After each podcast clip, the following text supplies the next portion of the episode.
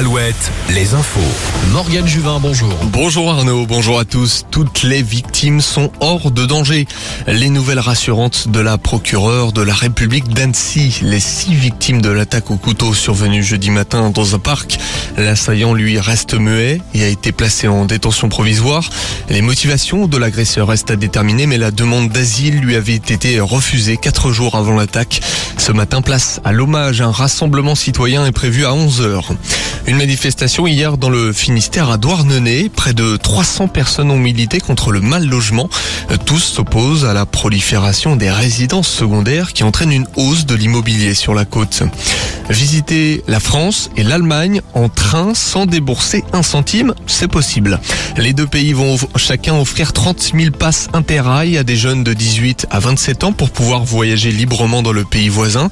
Soyez prêts à dégainer. Ouverture des inscriptions demain à 10h. Une très mauvaise chute dans la nuit de vendredi à samedi à Partenay. Un jeune homme de 28 ans est tombé des remparts alors qu'il profitait de la soirée avec ses amis. Par chance, les arbres ont freiné sa chute, mais il a tout de même atterri 15 mètres plus bas. Hospitalisé, ses jours ne, ne sont pas en danger. Après les 24 heures du Mans, hier, la patrouille de France débarque dans le Finistère ce dimanche. Un premier meeting aérien caritatif se tient à Saint-Nic et Plomodierne. Cet événement est organisé par l'association Sourire de Môme, mobilisée pour aider les enfants handicapés. Coup d'œil justement sur les 24 heures du Mans, le centenaire bat son plein. Ferrari est sorti des stands devant la Toyota et passe devant au général également. Toyota qui a remporté, on le rappelle, les cinq dernières éditions.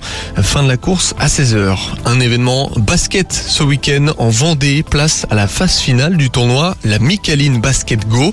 Après 9 mois de phase de qualification, les 720 meilleurs joueurs se sont donné rendez-vous à, à Saint-Jean-de-Mont et à Chaland. Petite nouveauté cette année, la venue de deux équipes européennes pour se frotter aux meilleures équipes françaises. Thierry Auger, président du tournoi, la Micaline Basket Go. Les équipes sont réparties en fait par niveau. On a donc des niveaux euh, départemental, niveau régional et, et niveau euh, élite. Et cette année, nous avons le plaisir d'accueillir en plus de toutes ces équipes de toute la France, euh, deux équipes étrangères. Donc chez les garçons, ce sera le club de l'Olympiakos et chez les filles, c'est le club de Skio. Ce sont deux centres de formation de clubs qui évoluent en, en Euroleague. Après le basket, un mot de handball. Le HBC Nantes a remporté la Coupe de France hier en battant Montpellier. Nantes qui avait gagné sa première coupe, c'était en 2017 face également au Montpellierin. Le Grand Ouest au sommet du top 14 en rugby. La Rochelle et Bordeaux-Bègles s'affrontaient hier en demi-finale de top 14. Succès Rochelet 24-13. Les maritimes qui vont tenter de réaliser le doublé Coupe d'Europe top 14. Il faudra battre sa bête noire. Le stade toulousain samedi prochain au Stade de France. La météo avec manouvellevoiture.com. Votre voiture d'occasion disponible en un clic. On retrouve un temps nuageux ce matin, nuageux un peu partout. Il faudra attendre la mi-journée pour observer quelques éclaircies en Nouvelle-Aquitaine et dans les pays de la Loire notamment.